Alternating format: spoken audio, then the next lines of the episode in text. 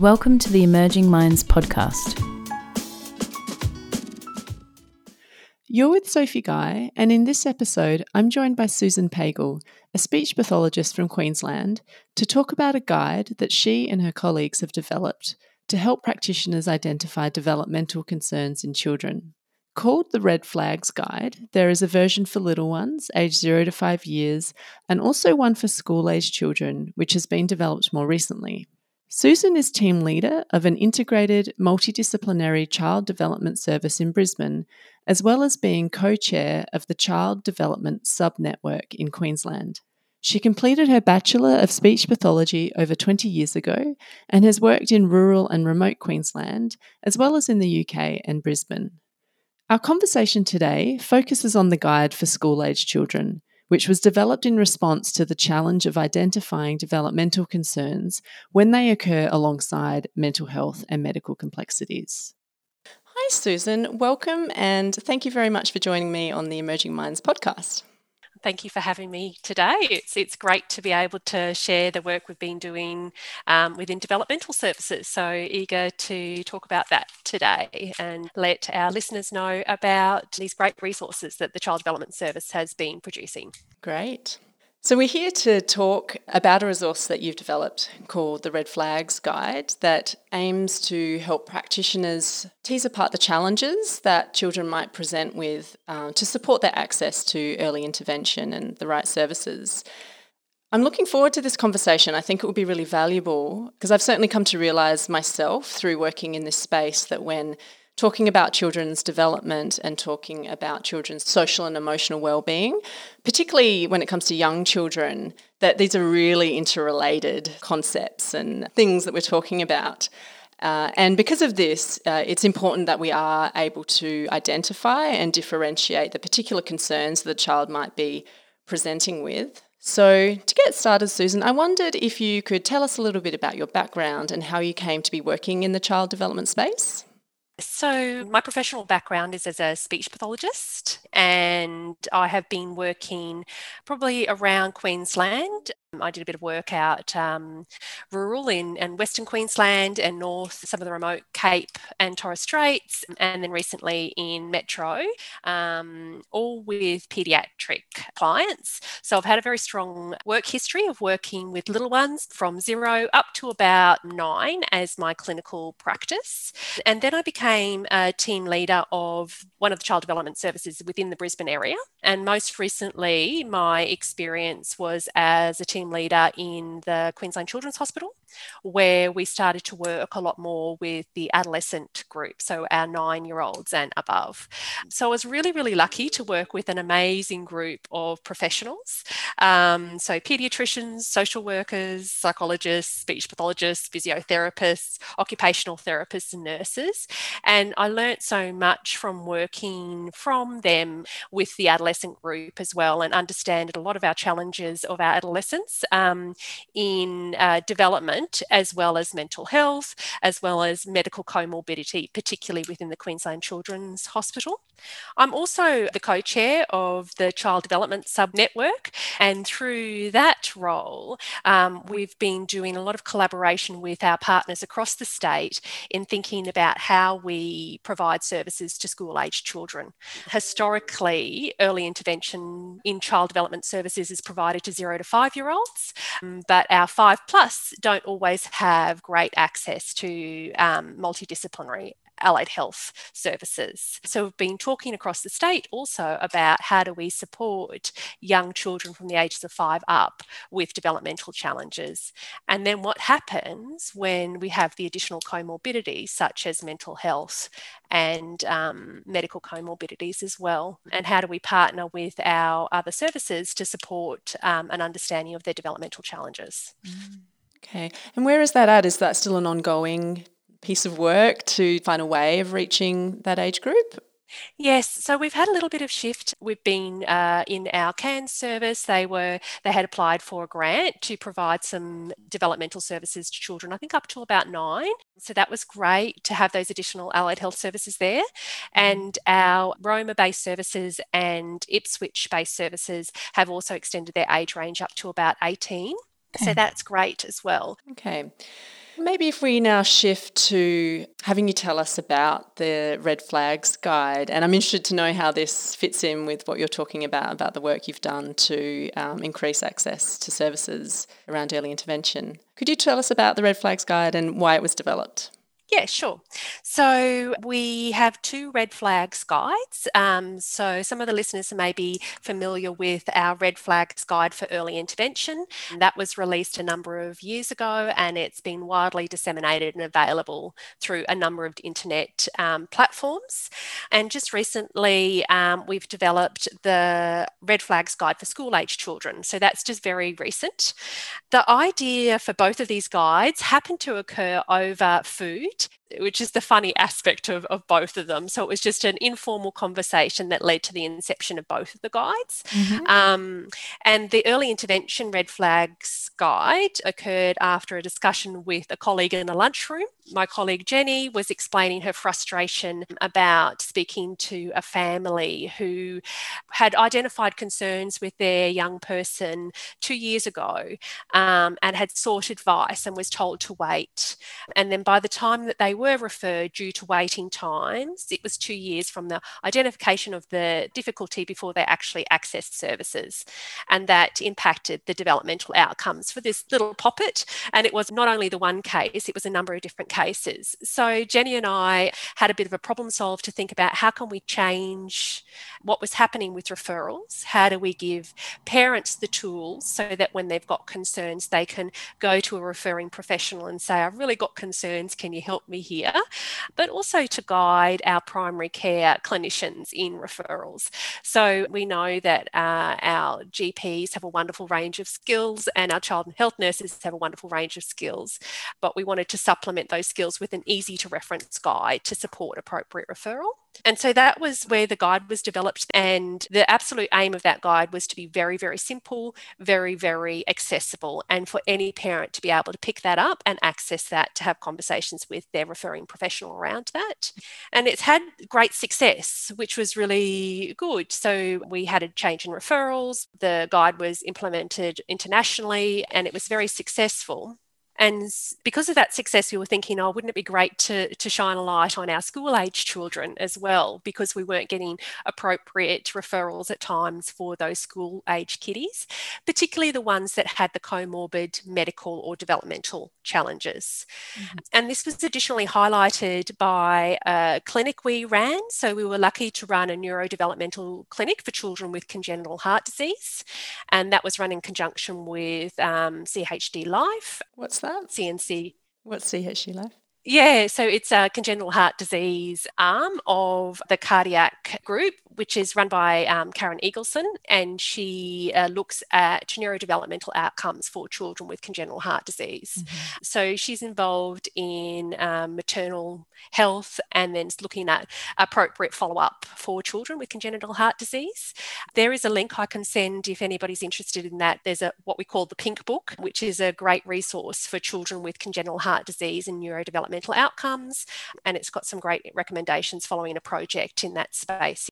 But as part of that, we trialled a, a clinic, a follow up clinic for children um, with congenital heart disease. And we found that there was great early intervention options for these families. So they were able to access the services up to about five, but accessing services are after that was a bit more challenging. Some of them had some fantastic gen peds, but what was missing was the integrated allied health approach. We were able to trial that for a short time. And what we actually found is um, these children, particularly after the age of nine, were presenting with um, some additional challenges that weren't identified before. And we often find um, that at the age of nine, we have a bit of a transition with children's cognition and their language, where higher level skills don't necessarily come in for children, particularly if they've had a bit of a bumpy start to life. So, a bit of early traumatic history, medical complexity, um, and then they have these developmental challenges that emerge around about that age. Mm. They often start to struggle at school, learning isn't as easy for them, and, and then, you know, a referral is often indicated, but the lack of integrated allied health response, they mightn't get the, the developmental understanding that they require. And we found through this pilot study that there was these emerging language literacy and learning concerns for these over nines. We also found that there were some early mental health markers as well. So some actually required a referral to our mental health services, some required referrals to Headspace. So we noticed that there was some concerns around self-esteem, there was concerns around morbidity and the awareness of morbidity, mm. and uh, some were uh, separate to that. So we again were questioning how do we help identify these um, school age children with emerging developmental concerns, and what tools can we use to support the referral. The challenge that we had with the school age children was that we don't have milestones really for children eight and above. Right. So if you look for milestones, you can find that pretty much for children up to about 8 mm-hmm. But by the time that they're eight, they've consolidated a lot of their learning, walking, um, talking, and playing skills. And then what we notice that emerges is these subtle developmental markers or behavioural challenges. And it's really quite tricky to tease apart. And so we had lots of discussion in the creation of the school age guide to try to help referrers tease it apart enough to support a referral to a developmental service. So, unlike the early red flags, which is very more milestone and domain based, the school age red flags is more functional based. So, we look at is the child having functional difficulties within their environment and what does that look like? And I'm thinking about our GPLO, Aaron Chambers was helping me with the creation of this resource. Right. He said to me, What's the difference between a six year old with attention difficulties and a 12 year old with an attentional difficulties? Mm. And which one do you refer? And so we started to develop on the red flags guide. There's an impact statement, which is down the bottom of the guide, and it basically talks about what areas is this developmental challenge impact on the child. So, mm-hmm. does it impact in one task, one environment, or all tasks, all environments? Mm-hmm. So, that would probably be the difference. We would, as a specialist service, we would take children where there was an impact in most tasks, most environments, to all tasks, all environments.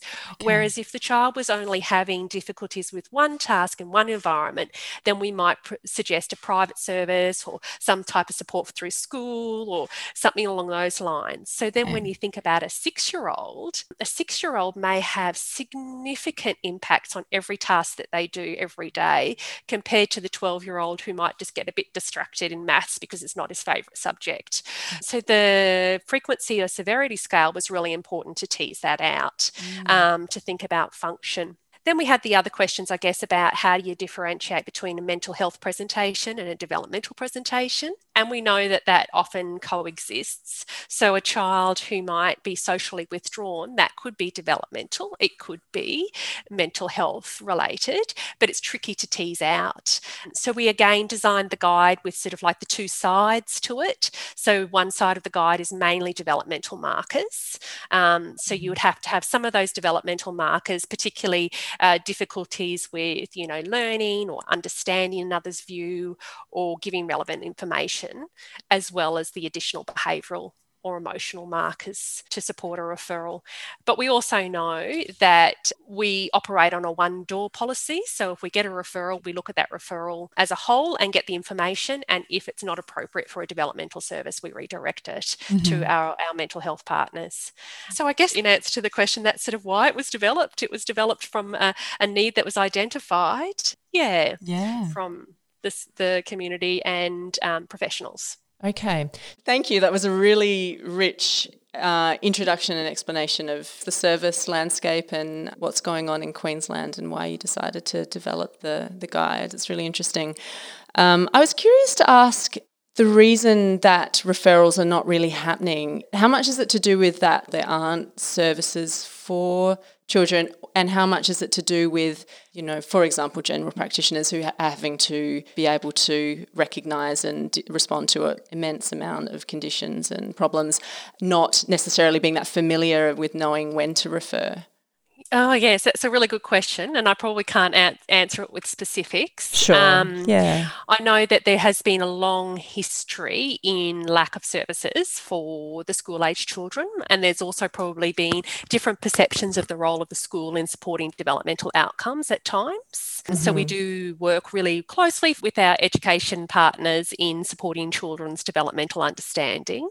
And we do get referrals for children, but it's often at the point of crisis for our complex developmental school age children. So it's almost when everything else has been tried and then we get the referral. So it's almost that they're, they're, at risk of suspension or they're at the risk of um, harm to, to, themselves or um, everything has been tried in the book and nothing is working. So we, we do get a a pattern of referrals in that space. Um, but I guess we're trying to also raise uh, the awareness of the developmental comorbidity in this age group.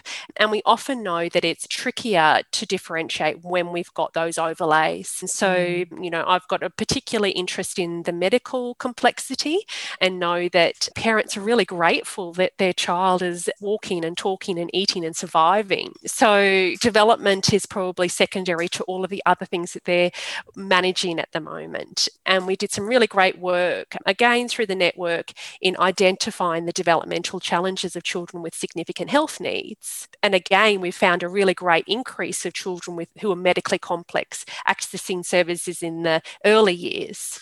But it's almost once you've gone through that sort of hump of everything's tracking along okay, we really want to raise the awareness that there's some key points where we just need to keep an eye on their development one of the things that we do with the red flags is we have a little sort of like an education pocket on the guide. Mm-hmm. And the one that we've used for the school age guide is an acronym called TEAM. And it's mm-hmm. to sort of like give a, a quick little um, guide to things to keep an eye on in the school age group. So we often sort of say keep an eye on transitions.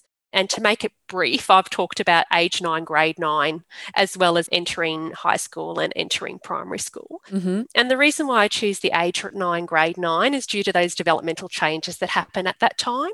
So we often know at age nine, as I explained earlier, we have a change in their language and cognition, so that children who might not have appeared to have developmental challenges may start to present with developmental and learning challenges. And um, grade nine, I find that's a really important transition for some of our chronic developmental kiddies. So these are kids who already have a developmental challenges, and then they're going through that extra transition in grade nine where they've got that self of identity and perception of self in the world. And we often find that some of our children about that age represent needing um, additional specialist services. It's a real key transition for them. And then the E goes on to um, comorbidity, so exploring within comorbidity, which I've discussed. The A is around looking across context. So remember when I referred to the frequency and severity scale developmental difficulties are pervasive. We would expect them in all contexts. So we would expect them in school and home and in the community. Mm-hmm. Um, and if they're not occurring over those contexts, we would ask the question why. So sometimes mm-hmm. we mm. know that children are well supported at home and they're having challenges at school because of the learning pressure. They've still got the developmental challenge across the environments. It's just that the context supports that in different ways. And we've got mm-hmm. other children that have particular behaviours in certain environments and not in others. So it's a good question to explore. Mm, yeah. And we also know that it's important to monitor children across time so I guess it's it's complex. It's a really complex um, area, and mm. when we were developing the guide, I had lots and lots of com- conversations with lots of people across professions GPs, CYMHS clinicians, education professionals. And I was constantly asking the question what's an easy way to identify developmental difficulties within this population? Mm-hmm. And it was really difficult to quantify how you do that. So I think it's the mm. combination of the history of lack of services in conjunction with the comorbidity, maybe in a way overshadowing the developmental presentation. So if you've got a very unwell child, child, that takes priority over the developmental for a parent. Um, not always, but most of the time, that is their absolute priority, unless yes. the parent's educated otherwise, which is starting to happen.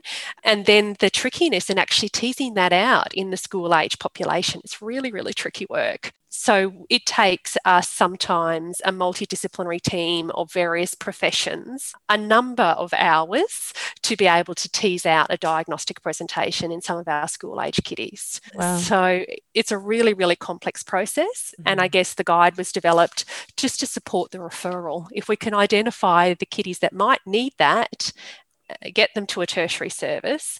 And mm-hmm. then as professionals, we work collaboratively with really trying to nut out what is going on for this little little young person. So it is a very lengthy process to get that understanding. Mm-hmm. Yeah, and I can see how this guide has done a careful job of really trying to bring together, like you say, what is very complex and trying to make sense of it in a way that, that I can see would be really useful.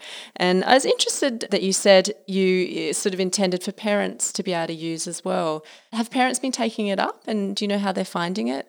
Yes, so we know that with the early intervention red flags, that's just absolutely had huge take up by parents. Parents refer to it as accessible in waiting rooms. It's very, very useful for parents. Mm-hmm. Um, with the school age guide, it hasn't been as widely disseminated as yet. We did have some consultation with the Consumer Advisory Council as part of um, QCH, and they found it very useful in their situation. However, we've been clear with some of our marketing around it's to support conversations. So we really encourage that parents have a conversation with a health professional around their concerns because mm-hmm. we know it can be quite tricky to tease out.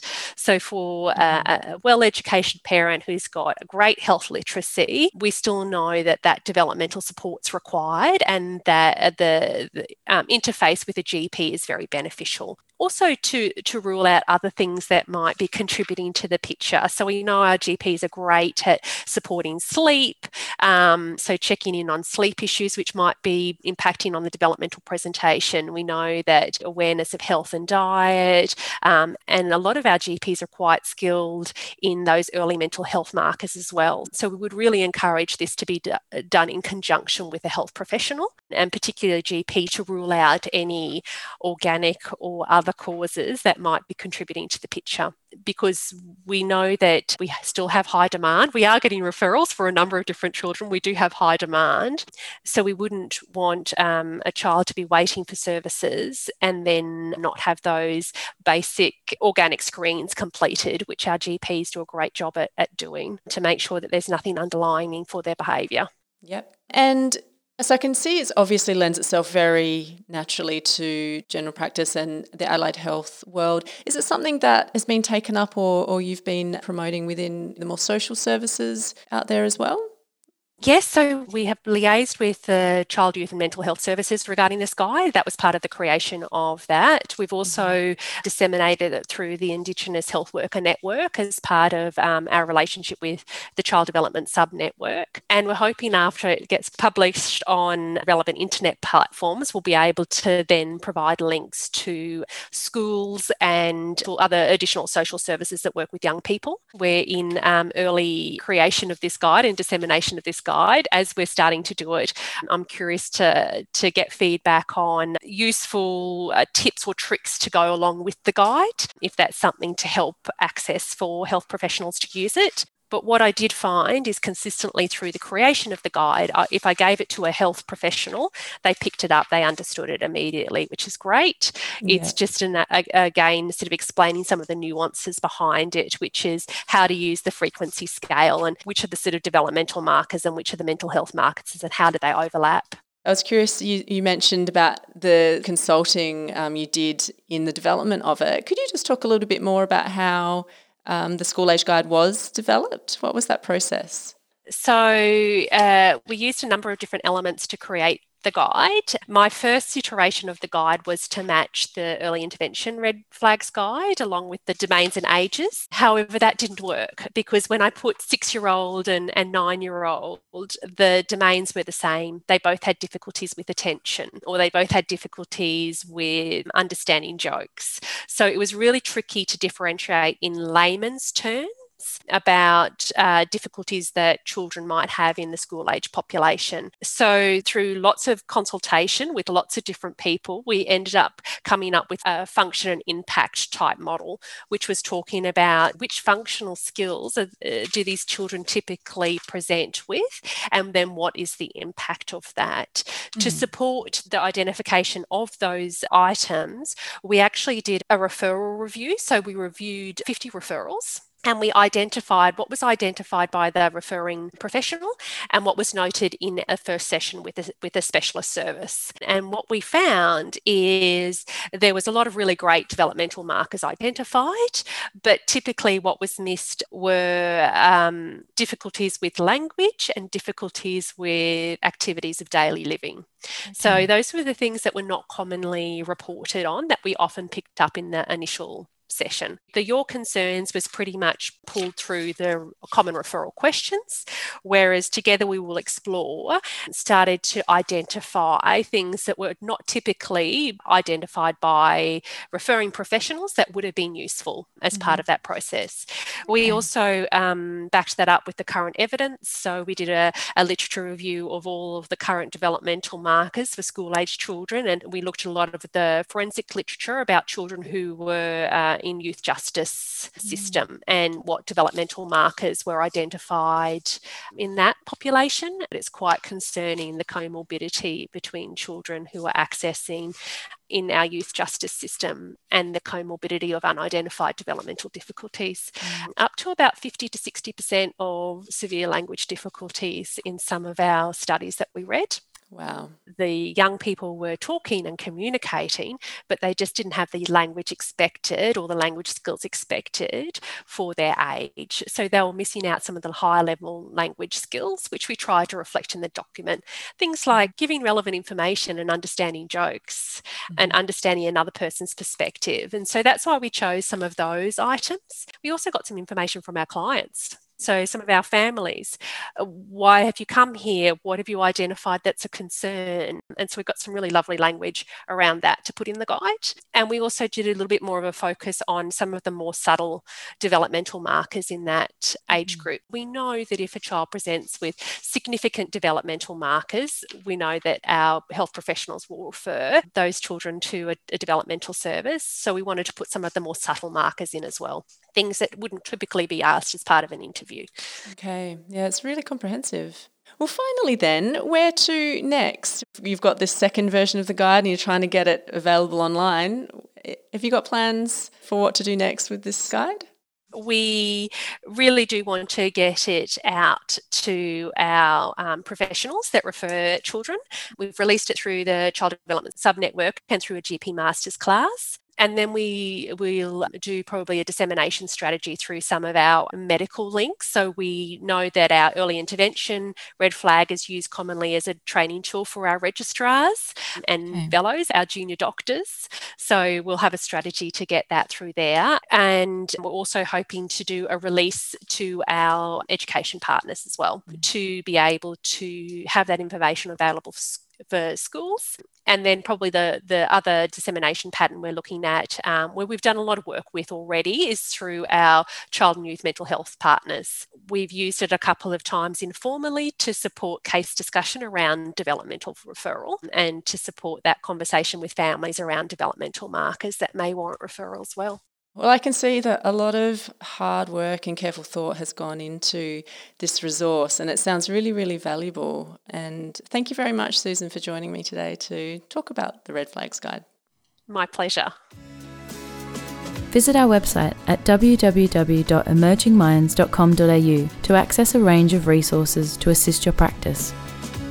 Brought to you by the National Workforce Centre for Child Mental Health, led by Emerging Minds the National Workforce Centre for Child Mental Health is funded by the Australian Government Department of Health under the National Support for Child and Youth Mental Health program.